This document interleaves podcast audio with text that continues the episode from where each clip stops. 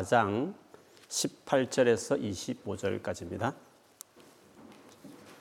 로마서 4장 18절에 25절인데요. 제가 끝까지 한번 읽어 드릴 테니 여러분 눈으로 따라 오시면 되겠습니다. 제가 읽겠습니다. 아브라함은 소망이 전혀 없었지만 하나님께서 내 자손이 이와 같이 많아질 것이다 라고 말씀하신 대로 자기가 많은 민족의 조상이 될 것을 믿고 소망하였습니다.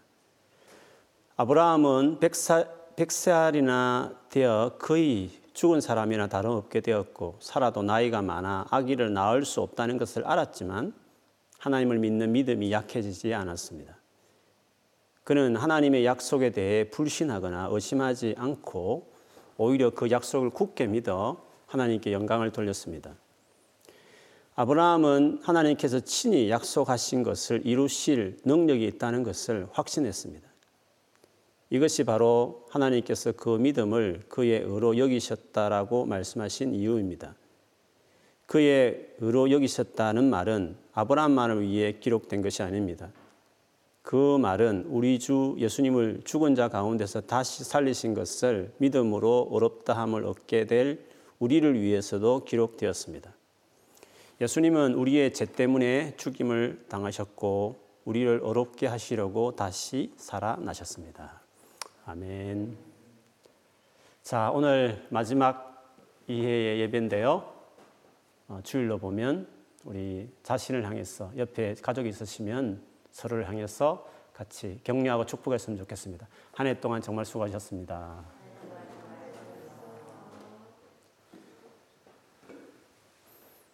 여러분, 우리 영국이 코로나 바이러스가 아마 제일 전 세계에서 심한 나라인 것 같습니다.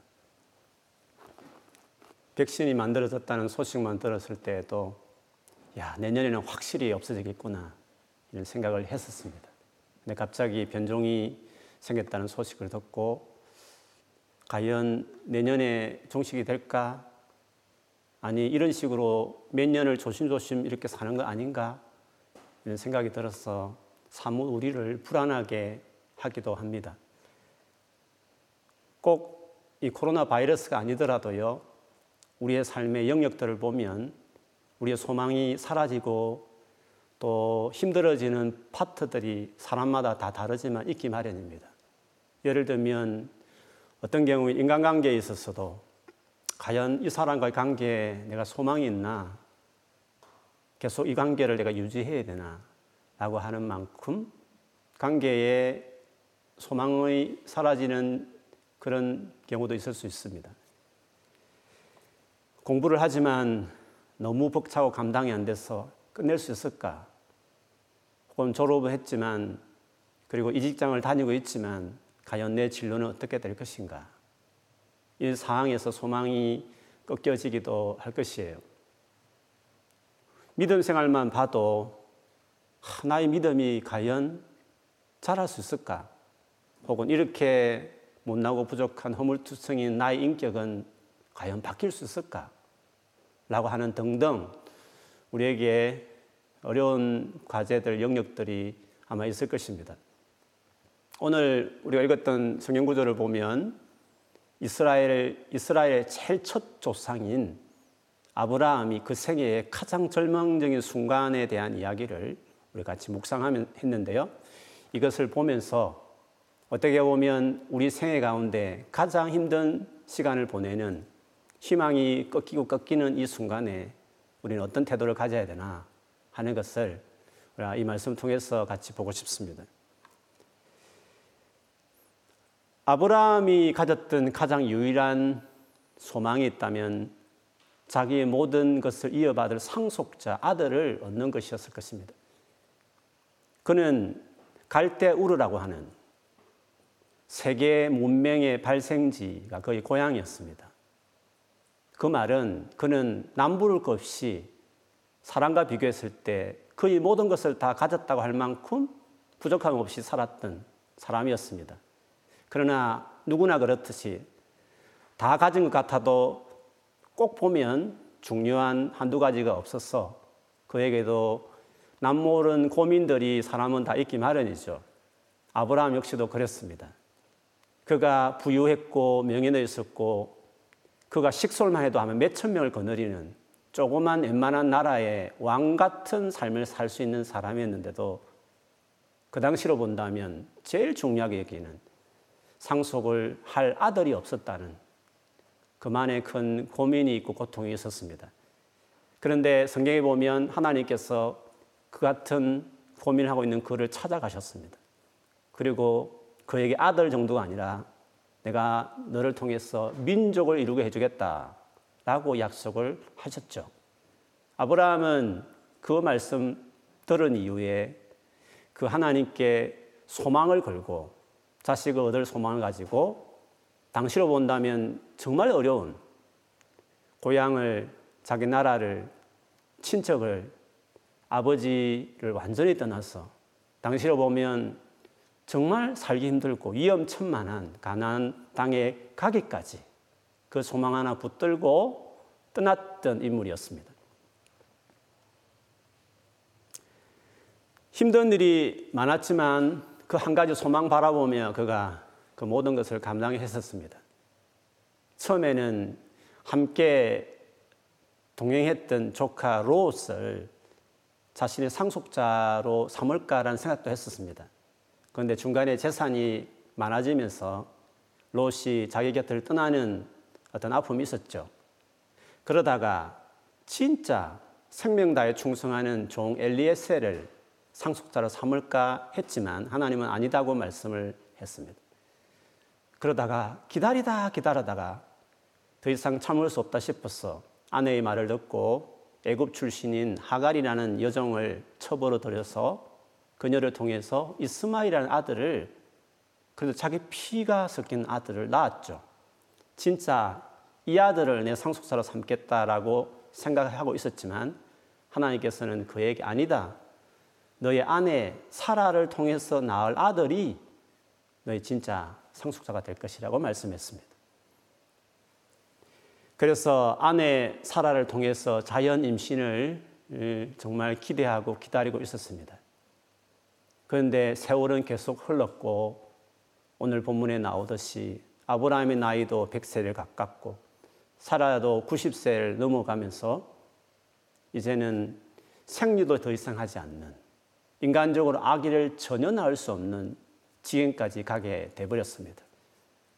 이런 결론이 나게 되면 아브라함 입장에 본다면 이제는 모든 것이 끝났고 결론이 난 인생이 되었으니까 하나님을 원망하면서 이제 하나님과의 관계도 정리할 만도 했을 것입니다. 그런데 아브라함은 그 기다린 긴긴 세월 동안 그에게 하나님에 대한 믿음이 있어서 오늘 달리 그가 행동한 것을 봅니다. 오늘 18절을 다시 보면 아브라함은 소망이 전혀 없었지만 하나님께서 내 자손이 이와 같이 많아질 것이다 라고 말씀하신 대로 자기가 많은 민족의 조상이 될 것을 믿고 소망하였습니다. 이렇게 했습니다. 비록 자신이 가지고 있던 모든 희망은 사라졌지만 하나님께서 주신 소망을 붙잡았다. 그렇게 이야기했습니다. 여러분, 희망은 내가 바라는 무엇입니다. 내게서 출발하는 것입니다.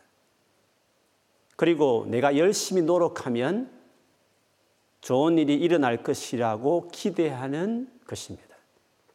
그러니까 희망은 나를 믿는 것입니다.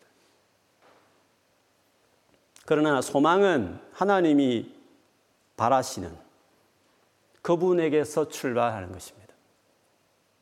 하나님께서 아브라함에게 주신 소망은 단지 자식 없는 그 집에 아들 하나 주겠다는 것이 아니었습니다. 그 주신 아들을 통해서 결국에는 모든 민족을 구원하겠다는 그 구원자 예수님을 보내는 것이었습니다. 아브라함은 이것을 모르고 그동안 살아왔었습니다. 아니, 그런 것이 있는지도 몰랐고 관심도 없었고 바라지도 않았던 일이었습니다. 그저 큰 욕심 없이 다른 사람들처럼 정상적으로 아들을 하나 낳았어 행복하게 살아가면 좋겠다. 그 정도의 삶을 그가 살았던 분이었습니다. 여러분, 하나님께서 나를 부르실 때에는 나를 행복하게 하기 위해서 부르지 않습니다. 나를 영광스럽게 하기 위해서 우리를 부르시는 겁니다. 내가 바라고 원하는 것을 이루어 주시고 응답해 주시는 하나님이신 것을 맞고 그런 간정들도 있지만 진짜 우리를 부르신 목적은 그분의 소망을 주시고 그 소망을 이루는 자로 우리의 인생을 살기 위해서 부르시는 것입니다. 아이를 낳지 못한 이야기하면 한나를 우리는 떠올립니다. 아이를 낳지 못해서 너무 괴로웠습니다. 남편의 사랑을 듬뿍 받았어도 당시에 여인으로서 결혼한 여인으로서 아이를 낳지 못한 것은 고통스러운 일이었습니다. 너무 힘들었습니다. 우리 집으로 하면 교회당에 가서 통곡하면서 하나님 앞에 기도했습니다. 아이를 주세요. 내게도 아들을 주세요. 기도했습니다. 한참을 기도했고 어쩌면 반복적으로 계속 그렇게 기도를 했을 것입니다. 그런데 기도하는 가운데 한나는 하나님의 마음을 알게 됐습니다. 즉, 나는 내 아들 원했지만 하나님이 나를 통해서 하고 싶은 소망이 뭔지를 하나님 마음이 뭔지를 기도하면서 알게 된 것이었습니다. 하나님이 나를 통해서 낳을 아들을 바라시는구나. 주시기를 원하시는구나. 그것을 알게 된 거죠. 그래서 그 기도의 끝에 가서 하나님 아들을 주시면 기도 중에 내가 얻은 그 마음대로 그 아들을 드리겠습니다라고 서원을 하게 되죠. 그 서원이 끝나자마자 하나님께서 그에게 임신케 했고 그렇게 태어난 아들이 사무엘이었습니다. 일단 젖을 떼기까지 유대인들에게 보면 사세나 오세 가장 귀여울 때 가장 엄마 아빠를 사랑하고 따를 때 그 나이 때에 어떻게 보면 진짜 경건하지 않는 엘리 제사장에게 보내어 주의 종이 되게 했습니다. 그렇게 드린 그 아들 사무엘을 통해서 혼란스러운 이스라엘 나라가 수습이 되고 그리고 예수님을 잉태할 가장 경건한 육신의 조상인 다윗을 왕으로 세우는 그 일을 그가 했습니다.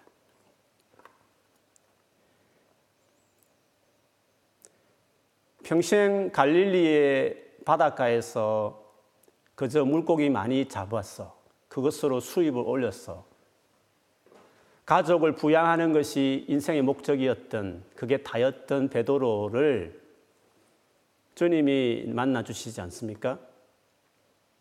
그날 또 어김없이 그물을 가지고 많은 고기를 낚을 소망을 갖고 밤새도록 그물을 내렸지만 한 마리도 세상에 이렇게 잴수 없나 싶을 만큼 그렇게 실패를 경험한 어, 그날 아침이었습니다.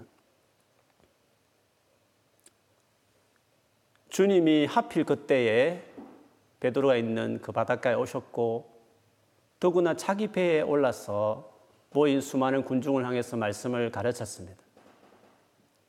요한복음에 보면 이미 그 전에 예수님을 만난 기억이 있고 그분이 누군지를 알기 때문에 어서 이 말이 끝나면 기분도 좋지 않은데 빨리 집에 돌아가야지 그 마음으로 그 말이 끝나기만 기다리고 있었습니다.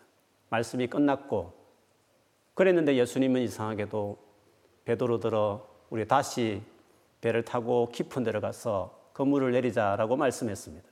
평생의 어부 출신으로서 지금 밤새도록 그 물을 내려서 고기를 한 마리도 잡지 못한 이 상황에서 그리고 대낮에 고기를 잡 을 수 없다는 것을 너무 잘 아는 그의 경험이 있었지만 그래도 주님이 말씀하셨으니까 믿고 정말 깊은 데 가서 그물을 내렸을 때 그가 어부 생활을 한 이후로 가장 많은 고기를 잡았습니다.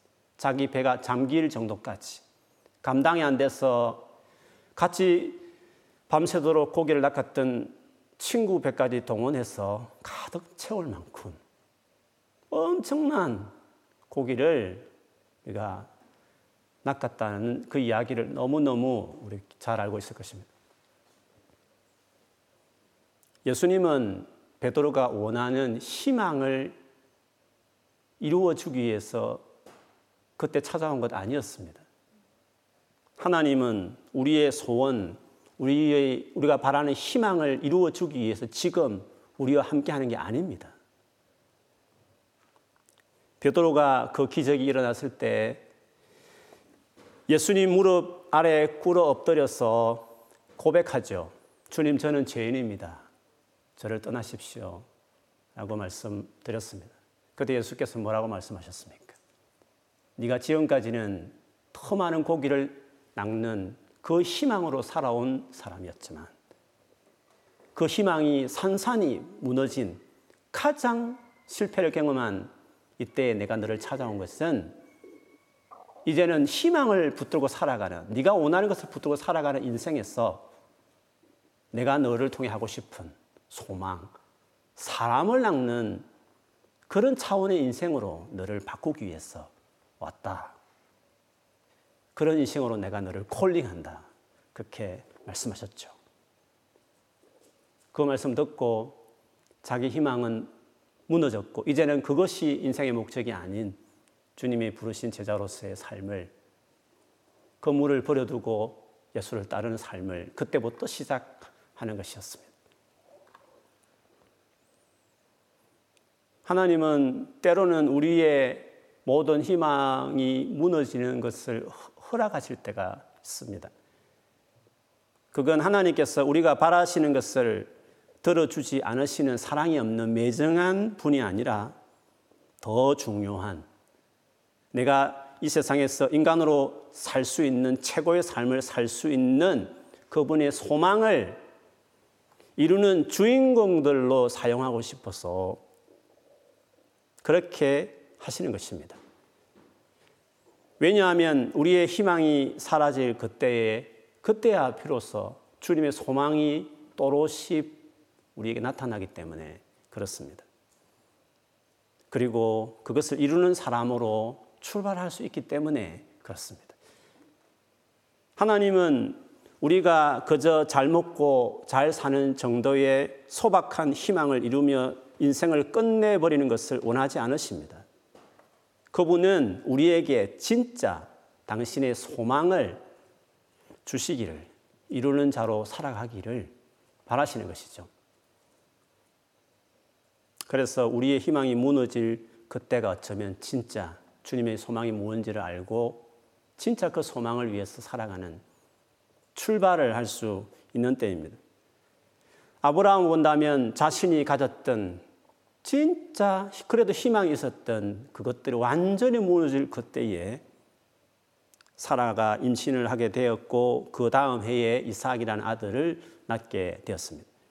그리고 그 아들을 통해서 이스라엘 민족이 생겼고 그 민족을 통해서 드디어 우리의 구원자 예수님이 탄생을 하셨습니다. 여러분 많은 들어본 이야기지만 중국이 공산화가 되었을 때 교회는 해파되고 그리고 수많은 선교사들이 다 그 땅을 떠났습니다. 모두가 생각하기를 중국은 더 이상 이제는 선교는 끝났으며 교회는 없어질 것이다. 중국에서의 기독교는 소망이 없어졌다라고 생각했습니다. 그러나 몇십 년도 안 됐습니다. 헐고 난 이후에 어떻게 됐습니까? 전 세계에서 가장 많은 기독교 인구를 가진 나라가 됐습니다. 지금 또 수백 년을 선교사를 맞아들였지만 여전히 의존적인 나라들이 많은데 중국은 가장 자립적인 기독교 국가가 되었고 세계 어디 가든지 디아스포라 중국인 그들이 세운 교회들로 인해서 어쩌면 마지막 성교를 위하여 준비한 듯이 주님은 그 어려운 시간들을 사용하셨습니다. 우리에게는 희망이 없어졌다고 보일 수 있는 그 시간, 그 많은 어려운 그 기간들이 오히려 하나님의 소망을 시작하고 이루고 성취하게 되는 때라는 것을 이렇게 보여주기도 합니다. 그래서 여러분, 내가 살아가면서 내 상황이 정말 소망이 없고 절망스러울 그때에 이때야말로 내가 주님을 만날 수 있는 시간, 그것도 내 인생에 희망을 줬는, 내가 원하는 것을 바라며 쫓아왔던 인생을 스톱시키고, 진짜 내 인생의 궁극적인 목적, 행복한 인생이 아니라 영광스러운 삶을 출발할 수 있는 시작점, 그것이 될 수 있는 것입니다. 우리가 바라는 희망이 무너질 때 그때 하나님을 만날 수 있고 그리고 하나님이 진짜 제대로 일하실 수 있는 때가 되었다라고 말할 수 있습니다. 그래서 그 유명한 로마서 5장 3, 4절을 보면 그리스도인의 삶에 이런 고백을 합니다. 다만 이뿐 아니라 우리가 환란 중에도 즐거워하나니 우리는 이는 환란은 인내를 인내는 연단을 연단은 소망을 이루는 줄 알미로다. 환란이란 것은 나의 희망이 꺾이는 순간을 말하는 것입니다. 내가 원하는 것이 안 이루어지는 어려운 순간을 말하는 것입니다. 예수 믿는 것 때문에 세상에 누릴 수 있는 행복들이 제한받고 박해받는 순간을 이야기하는 것입니다. 그런데 그 환란이 무슨 결과를 낳습니까? 인내를 거쳐 캐릭터, 좋은 성품을 만들어내어서 결국에는 소망을 이루는 재료가 되었습니다. 여러분, 올 한 해를 돌아보면 우리는 많은 희망들이 사라진 것 같습니다. 내년에도 우리가 바라는 것들이 이루어지 지 않을 것, 이루어진다 해서 지체될 것처럼 보여지는 내년에도 소망이 없어 보여지기도 합니다. 그러나 우리는 절망하지 않는 것입니다. 하나님은 이런 가운데서도 오히려 내게 소망을 주실 수 있는 타임이기 때문에 그렇습니다.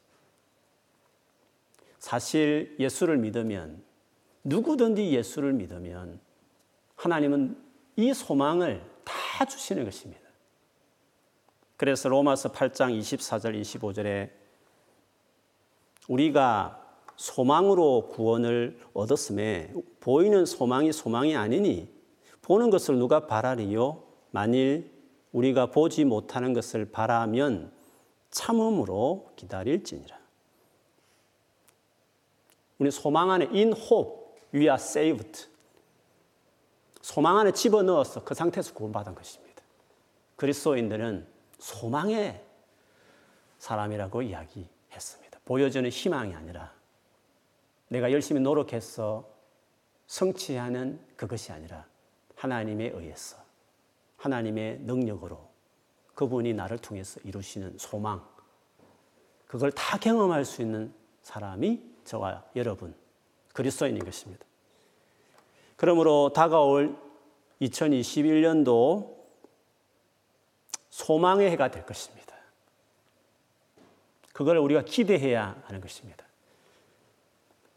그렇게 하기 위해서는 하나님이 나에게 무엇을 원하는지, 성경에서 예수 믿는 그리스도를 통해서 무엇을 이루시기를 원하시는지, 그분의 소망에 대한 메시지를 우리가 들어야 하는 겁니다. 희망이 무너지지만 더 중요한 소망을 가진 사람이 되기 위해서 새해에는 여러분 아브라함이 믿고 붙잡았던 하나님이 하신 메시지, 약속, 그처럼 우리도 주님이 내게 하시는 말씀, 나를 통해서 하나님 하시고 싶은 그분의 꿈, 비전이 무엇인지 우리 듣기 위해서, 품기 위해서 하나님 말씀 붙잡고 묵상하고 기도로 주님 앞에 한낮처럼 씨름하면서 하나님의 내게 향하신 소망을 품는 한 해가 돼야 되는 것입니다. 그렇게 하면, 그렇게 하면 우리 소망의 사람, 제 길로 들어선 그리스도인들, 희망을 쫓아가는 세상 사람과 다른 소망이 있는 사람들, 그런 한 해로 더 감격스러운 한 해로 우리가 살아갈 수 있게 될 것입니다.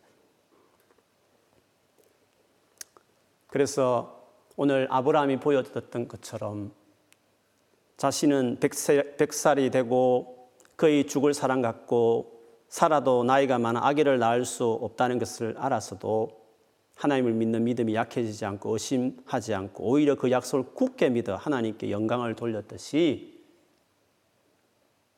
믿음으로 그 말씀 붙들고 믿음으로 살아가는 한 해가 되어야 될 줄 믿습니다. 예수 믿는 저와 여러분은 보이는 희망, 내 힘으로 이루려고 하는 희망 정도가 아니라 주님이 기적같이 나를 통해서 이루고 싶어 하시는 소망을 가진 자들이 되어야 될 것입니다. 앞으로 아무리 많은 희망이 무너진다는 세상의 뉴스와 소리들을 들을 때에도 여러분 절망하지 마십시오. 하나님이 소망을 이루어 가신다는 사실을 우리가 말씀을 통해서 알기 때문에 우리 기대하면서 그 상황을 맞이하고 지나가는 것입니다. 그래서 새해에는 소망을 갖게 되는 소망을 이루는 소망 때문에 감격해야 하는 그런 한 해가 되어야 될 줄 믿습니다. 그 주님 가까이 하십시오. 그 말씀을 더 경청하십시오. 그렇게 해서 2021년도에는 세상적으로는 가장 절망적인 시간이었지만 예수 그리스도 안에서 가장 영광스러운 한 해였다. 그런 고백하게 되는 저와 여러분 되기를 주의 이름으로 축원합니다. 아멘.